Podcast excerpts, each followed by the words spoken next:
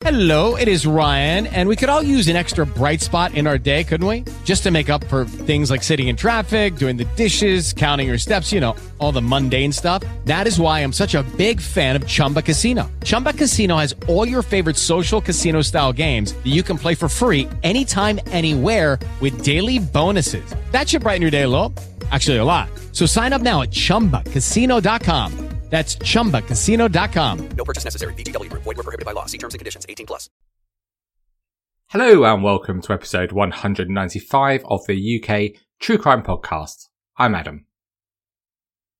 The ancient church of St Edward sits on a rural hillside overlooking Hopton Castle in rural Shropshire. It is quintessential England. And in the churchyard in black granite is a headstone which is elaborately engraved with an architect's compass, a book, a typewriter, and scrolls.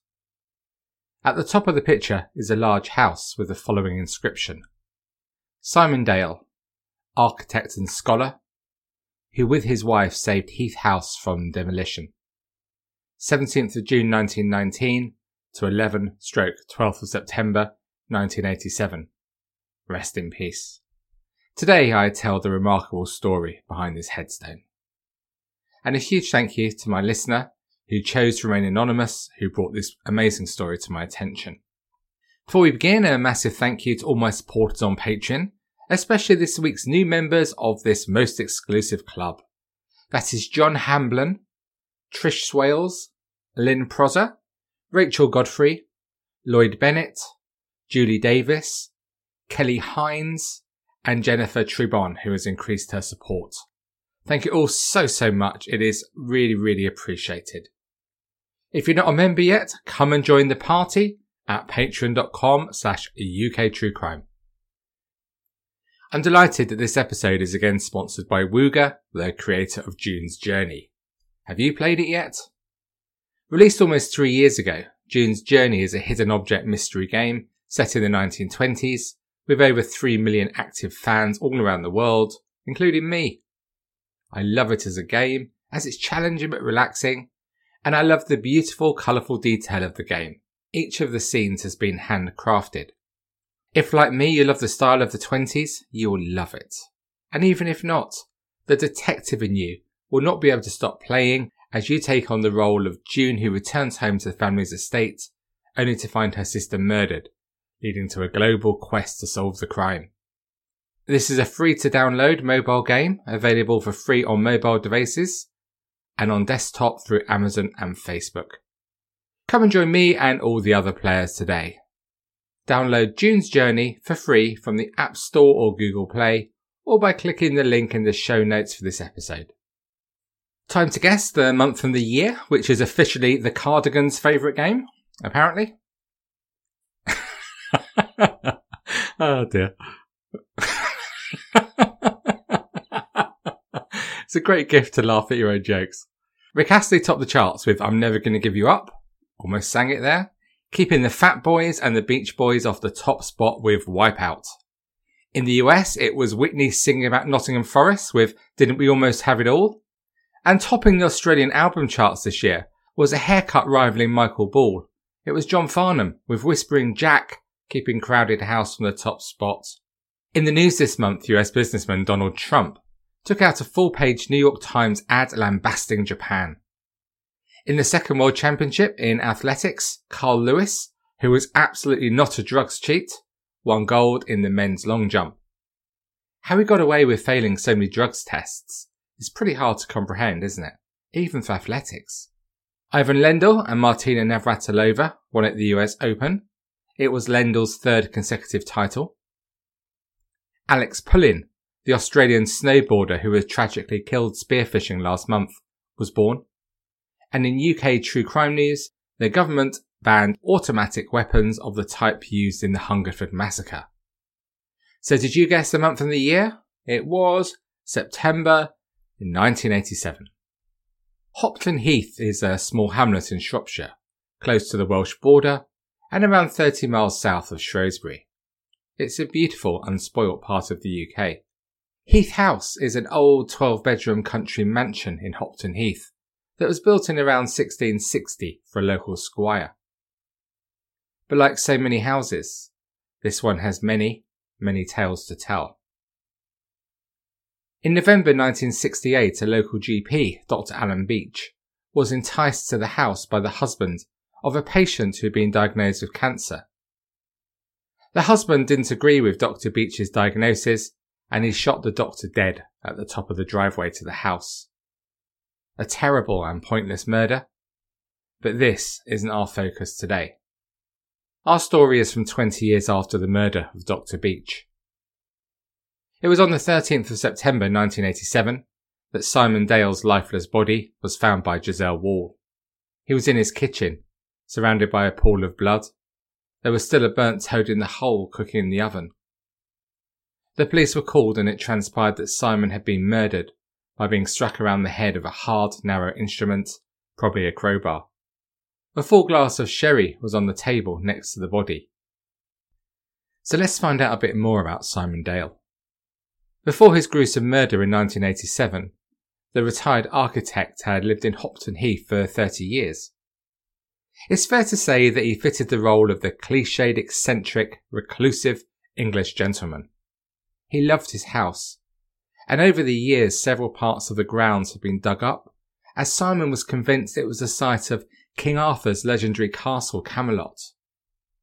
He believed that King Arthur's round table was somewhere buried in the grounds, and at the time of his death, he was working on a book on this and telling how the legendary Holy Grail was buried in the area. Simon had certainly led an interesting life. He came from a middle class upbringing in Oxfordshire, and as an architect, his work focused on restoring country homes across the country. And then when he was 36, he met 23 year old Susan Wilberforce, the great great granddaughter of William Wilberforce, the Victorian politician always associated with the abolition of slavery. Susan had experienced that awful upbringing of an upper class English woman at the time, characterized by a lack of affection, being always seen to do the right thing, the stiff upper lip, strong discipline, and living in big, often cold, and dilapidated country homes. Her education ended at Solihull Technical College. Oh, sorry, my mistake. With a finishing school in Paris. Her dad, Lieutenant Colonel William Wilberforce, died in the Second World War and her mum remarried, but she wasn't close to this side of the family. Her dad's sister, Lady Illingworth, more about her later, was a close, constant presence in her life. Simon quickly fell head over heels with Susan and they married in 1957.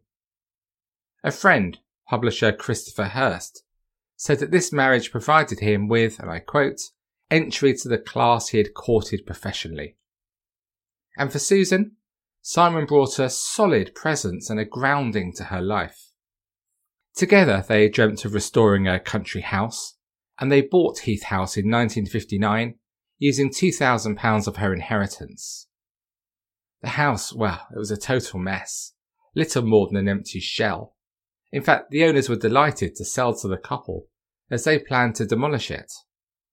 Not all their friends shared their joy at the purchase, as although the area is beautiful and rural, it's lovely and quiet, many felt it was somewhat gloomy and too isolated.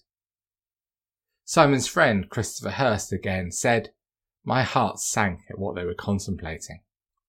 But with their first son, Alexander, they moved from their mansion flat in Old Brompton Road, South Kensington, to Shropshire. And over the next decade, they had four more children, Sophia, Sebastian, Marcus, and Simon. And for 13 years, they devoted their time and their limited financial resources to restoring the crumbling mansion of their dreams. If you've tried to restore any sort of property, it's hard work and it's certainly not cheap. And for the family, it was an isolated life and an increasingly unhappy one, with the children away at various boarding schools and Simon and Susan leading separate lives. Simon's eyesight was deteriorating, and this understandably affected his mood. He wasn't picking up too much other architecture work, and his wife wouldn't work, so money was incredibly tight. All these events led the marriage to break down, and culminated in divorce in 1972 on the grounds of Simon's unreasonable behaviour, with Susan leaving the family home a year later. She would later claim that Simon was violent with the children and was sexually very aggressive towards her. She claimed his behaviour was unreasonable, with him often wearing women's clothes, and that he once even dug a grave in the garden, saying it was for her. To quote Susan, one day I picked up my handbag, got in my car, and never went back. A part of the terms of the divorce was the sale of Heath House, with the profits to be split between them, but this sale never happened. Although this was partly due to house prices and the location, in reality, the main barrier to the sale was Simon's reluctance to move. He was increasingly certain that the house was of archaeological importance, not just the location of Camelot, but also the lost city of the ancient wandering Armenians and the centre of a pagan cult. And rather than work on architecture, Simon devoted his time to writing scholarly articles on King Arthur. In the 1970s, he told the Manchester Evening News newspaper, What I appear to have found are streets, 40 foot wide and 200 yards long, shops, houses. He was excited and certain of the significance of Heath House. The fact that none of his articles were published and the experts thought there was nothing at all in his claims made him even more determined to continue against what he saw as an establishment conspiracy against him. But with Simon earning no income, he lived a solitary life in just one of the 30 rooms of the house, the kitchen, and slept in a four poster bed in one of the bedrooms. The remainder of the house gathered dust with children's toys and other memories of happier family times discarded in other rooms. It must have been a lonely existence for Simon, although his children did still visit, although mainly with Susan to renovate the exterior of the house and gardens, making it a more attractive purchase. And he did make contact with some of the locals, who all spoke really highly of him. Veronica Garman was one who said, He had no money, of course, and I used to have to darn his only sweater. And Simon was not violent, never. He was a big, gentle man, and neither was he a recluse. He was just cut off in that big old house and a bit lonely. We used to go around and cheer him up. Another neighbour, Bill Harper, said he was a reasonable chap, but eccentric, a five star eccentric. He described the tall, balding, almost blind Simon walking across the fields in all weathers to the nearest village so he could buy a loaf of bread and cheese. Simon would make each loaf of white bread last for exactly two and a half days. By 1984, following the divorce, Susan had remarried in Jersey to a man who sounds straight out of a British comedy. His full name was Baron Michael Victor Yosif de Stempel, from a wealthy Russian emigre family, holders of an ancient Latvian title. Although in theory an economist, he never troubled himself with work, but he was a man about town, keeping a room at the Ritz and being seen in all the places that people like that need to be seen. He was later described by his own barrister in court as a monumental snob, a congenital liar, and a man without courage. You get the picture. He and Susan had been together before she married Simon, but she turned down his many proposals of marriage as he wasn't the solid, reliable man she wanted to be with. And Monsieur Le Baron, as he liked to be called, went on to marry three wives. Although all through his marriages he retained an affection for Susan, and they stayed in contact. He even visited her at Heath House while she was married to Simon. But by 1982, both divorced, they resumed their relationship, and the Baron helped Susan financially. They went on to marry in 1984, but this wasn't a great success, with it reported that the Baron refused to consummate the marriage instead sleeping in a tent in the garden. Unsurprisingly, with his history, he struggled a bit with commitment and he soon started seeing other women. Later, he would say he'd only been technically married to Susan, whilst the whole time she was in fact fiscally married to Simon. The beauty of nuance, huh? Susan was devastated by this, writing letters proclaiming her love for the Baron, saying in one, my heart aches at the thought of being apart from you. And at one stage to win him back, she even claimed to be dying of cancer. He really was the one love of her life. By 1986, they were divorced, although Susan did keep the title Baroness. And in autumn 1987, she leased a small workers' cottage named Forrester's Cottage, about 30 miles from Heath House, which she renamed Forrester's Hall. The reason she rented this place is that so she, along with three of her children, could continue to work on the restoration of Heath House ahead of its sale. By now, the value had increased significantly from what the couple had paid, heading close to the half a million pounds mark. It is claimed that during this time she spied on her ex-husband, intercepted his mail, and would sometimes jump out from bushes to startle his visitors. Theirs was certainly an odd relationship. Meanwhile, Simon continued to write his books. Worried about the establishment conspiracy, he entrusted the typing of his manuscript to a care of a local woman, Giselle Wall, who said she'll bring it over to him as soon as it was completed. And on Sunday the 13th of September 1989, at about 4:20 p.m., she brought the finished piece of work to show Simon. It was a hot sunny day, but there was a light on in the kitchen and the shutters were all closed. As she came into the house, she was immediately aware of the heat. The cooker was still on with the toad in the hole that had been cooking badly burnt, and she was also aware of the dreadful smell. Looking on the floor, she saw Simon's body.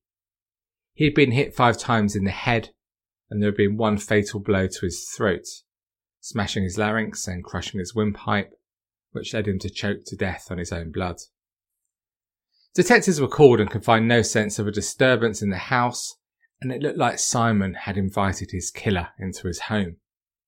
What was the motive for this? Naturally, suspicion fell on his ex-wife, the Baroness, Susan de Stempel. When they went to Forrester's Hall to see her, detectives were struck by the complete lack of emotion she and her children showed about Simon's violent murder. When they searched her Peugeot parked outside, they found a newly cleaned and polished brass poker under the driver's seat. Susan said she kept it there for self-defense. She admitted that she had taken it from Heath House on the day that Simon was murdered, but denied any part in the murder. She said that on the Sunday night of the murder, she had raced home for 9pm to watch Agatha Christie's murder at the vicarage. She admitted breaking into the house on a regular basis to steal furniture that she thought was rightly hers, and that this had led sometimes to confrontations with Simon. Susan and her children Sophia and Marcus were charged with his murder, although proceedings against the children were stopped after a few weeks. The trial took place at Worcester Crown Court and was an interesting affair and great copy for the tabloids, who loved her haughty nature, nicknaming Susan the Ice Queen. The prosecution called on Simon's visitors the Friday before his death, who told how they saw her lurking in the shadows of the grounds. There was another local farmer who told the jury just weeks before the murder that Simon had told him that he thought his wife was trying to kill him. And there was the clean crowbar found by detectives, which they suggested was the murder weapon. But there was no blood or other forensic evidence to support their case that Susan was the murderer. Susan's superior and arrogant nature was displayed with great effect against the QC for the prosecution, Anthony Palmer.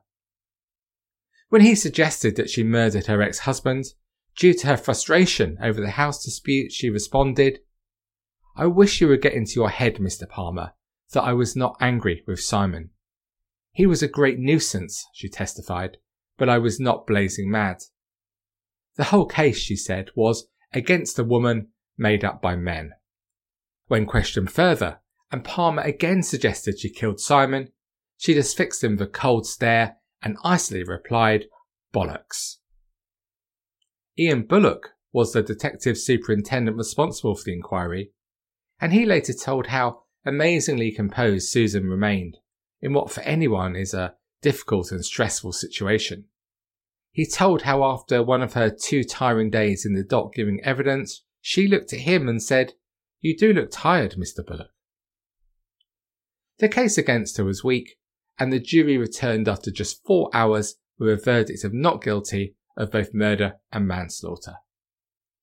Susan showed no emotion at the verdict and left the court to go home to Heath House, which was now at last hers. But if Susan hadn't killed Simon Dale, who had? Locally, there were stories of hitmen who might have been hired, local disputes, and there was also talk of a mysterious hitchhiker who'd been seen in the area. All we can say for certain is that nobody has ever been convicted of the murder of Simon Dale, and it seems that West Mercia police have no plans to reopen the investigation. But the story doesn't end here. When detectives were at Susan's modest cottage, investigating the murder, they were stunned by the quality of the furniture and the ornaments within, with one officer commenting, it was like a storeroom at the British Museum. And the financial checks carried out showed clearly just how the family had been able to afford these pieces. Back in 1984, Susan's daughter Sophia was working as a temporary secretary in London, and she stayed with a relative, Susan's aunt we mentioned earlier, Lady Illingworth, the widow of Lord Illingworth, who came from a well-off Yorkshire family and who had held the office of Postmaster General in government. Lady Illingworth lived for most of her life in one of London's most exclusive addresses, Grosvenor Square in Mayfair. Her husband died in 1942, and 25 years later, she sold their Grosvenor Square mansion and moved in with a cousin in Kensington. But by now in her 80s, she was suffering from Alzheimer's, and Sophia brought her to stay with Susan and the family in Shropshire for a holiday. Little did she know just what this holiday would mean. It didn't take long after her arrival that the family decided to take their share of her wealth.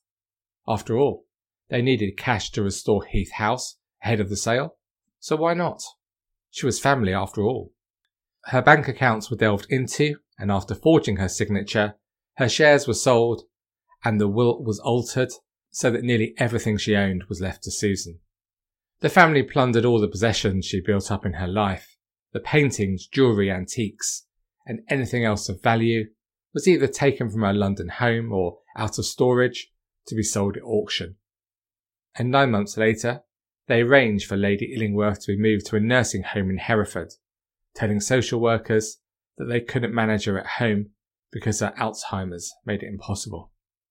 It later transpired that even Susan's trip to Jersey for the wedding to the Baron was funded by the sale of £13,000 worth of Lady Illingworth's jewellery. In the end, it was estimated by detectives that Susan and her children had stolen over a million pounds. Then, after she died aged 86, rather than follow the instructions in her will that she be buried next to her husband in the family tomb in Bradford, they instead arranged a very quiet cremation in Hereford without letting the rest of the Wilberforce family know. Her funeral bill was never paid, and when no one collected the ashes, they were scattered over the Garden of Remembrance. When the fraud trial reached court in Birmingham in 1990, Susan pleaded guilty. The jury heard Susan's children, Marcus and Sophia, say that they'd been manipulated by their mum in the fraud, and the Baron, Michael, was also in court, although he claimed to be, and I quote, merely a porter. But the jury rejected this narrative, as the evidence clearly showed that the Baron had been central to changes made to Lady Illingworth's bank details and will. Demonstrating the same arrogance as Susan, the charming Baron said, It was about what I would have expected from a working class jury. Susan was sent down for seven years, Baron Michael for four, Marcus for 18 months, and Sophia for four months. But even then, there was further mystery around some gold bars. One of the workers who had moved most of Lady Illingworth's possessions into storage told of some gold bars that had been in the basement of the house, with the story being they were looked after for a French family during the Second World War. It was suggested they were taken to a bank and then stolen during the fraud, with Susan and her children even issued writs in the slammer asking for the return of 30 gold bars, each 18 inches long, with a total value of £12 million. The family dismissed this as nonsense, and despite police taking it seriously enough for searches to take place in the grounds of Heath House, the gold bars, if they ever existed, were never found. Terry Kirby, who wrote an amazing book on this story, referenced like all my sources in the show notes, says that after prison, Susan lived in Wales and London, and that her relationship with the Baron did in fact resume. But it then petered out when she moved to Hastings on the south coast and became ill with heart issues. The Baron, meanwhile, was living with his second wife in a small terraced house in Acton, West London, the money of his youth, but probably not the arrogance, all now gone. Kirby tells how Susan still adored the Baron, and she sent a card to darling Michael on his 75th birthday with the message, Hurry up, it will soon be too late. And as for Heath House, let me quote Terry Kirby in an article he wrote for the Independent newspaper, which says the following. The deepest irony is that Susan could never return to Heath House, the place that consumed her money and energies, helped destroy her marriage, break up her family, and give two of her children criminal records. It was sold at auction to pay her creditors for £272,000 in 1993. In 2000, it was bought by a city figure for £1.5 million. Today, it must be worth several million pounds. To get there, you still take a sharp left off the main road, past the gate where Dr. Beach died, and plunge down a driveway through a copse. But now the grounds once wild and unkempt have been landscaped. And Terry speaks to the current owner who tells him, I love it here, sweeping her arms to show the wide, lush green lawn, the pleasant shrubberies, and tall mature trees. It is such a peaceful place. We're very happy here. Terry Kirby continues, Good luck to them, one feels. It is a warm if showery summer's day, but as we talk, that sudden cool breeze passes through the trees again, as if there was something unsettling just over the horizon. So what do you make of what we've heard today? It is, I think, just the most remarkable story on so many levels. And of course, the main question we are left asking ourselves is just who killed Simon Dale? Is it a question we are ever going to find the answer to? Or as Heath House moves on to the next part of its life, is it going to keep hold of the secrets of its past forever? Thank you so much for listening to this episode of the UK True Crime Podcast. To discuss this story or any other aspect of true crime, I suggest you talk to a pet or even yourself. If that doesn't hold much appeal, then why not join the conversation on the UK True Crime Facebook group? And to be in the opportunity of winning a non-life changing prize of absolutely nothing at all, please head to patreon.com slash UK True Crime ahead of the non-existent deadline. Don't miss out. There you can find bonus episodes and all the behind the scenes stuff from the 37th most popular true crime podcast and help me keep producing the show. That's patreon.com slash UK true crime. So that's all from me for today. Let's hope that lockdown eases in the northwest of England shortly so we can all pay a visit to our favourite sauna soon. Get your best towels ready. So on that optimistic bombshell, thanks again for listening and stay classy. Cheerio. Lucky Land Casino asking people what's the weirdest place you've gotten lucky? Lucky? In line at the deli, I guess? Aha, in my dentist's office. More than once, actually. Do I have to say? Yes, you do. In the car before my kids' PTA meeting. Really? Yes. Excuse me, what's the weirdest place you've gotten lucky? I never win and tell. Well, there you have it. You can get lucky anywhere playing at LuckyLandSlots.com. Play for free right now. Are you feeling lucky? No purchase necessary. Void where prohibited by law. 18 plus. Terms and conditions apply. See website for details.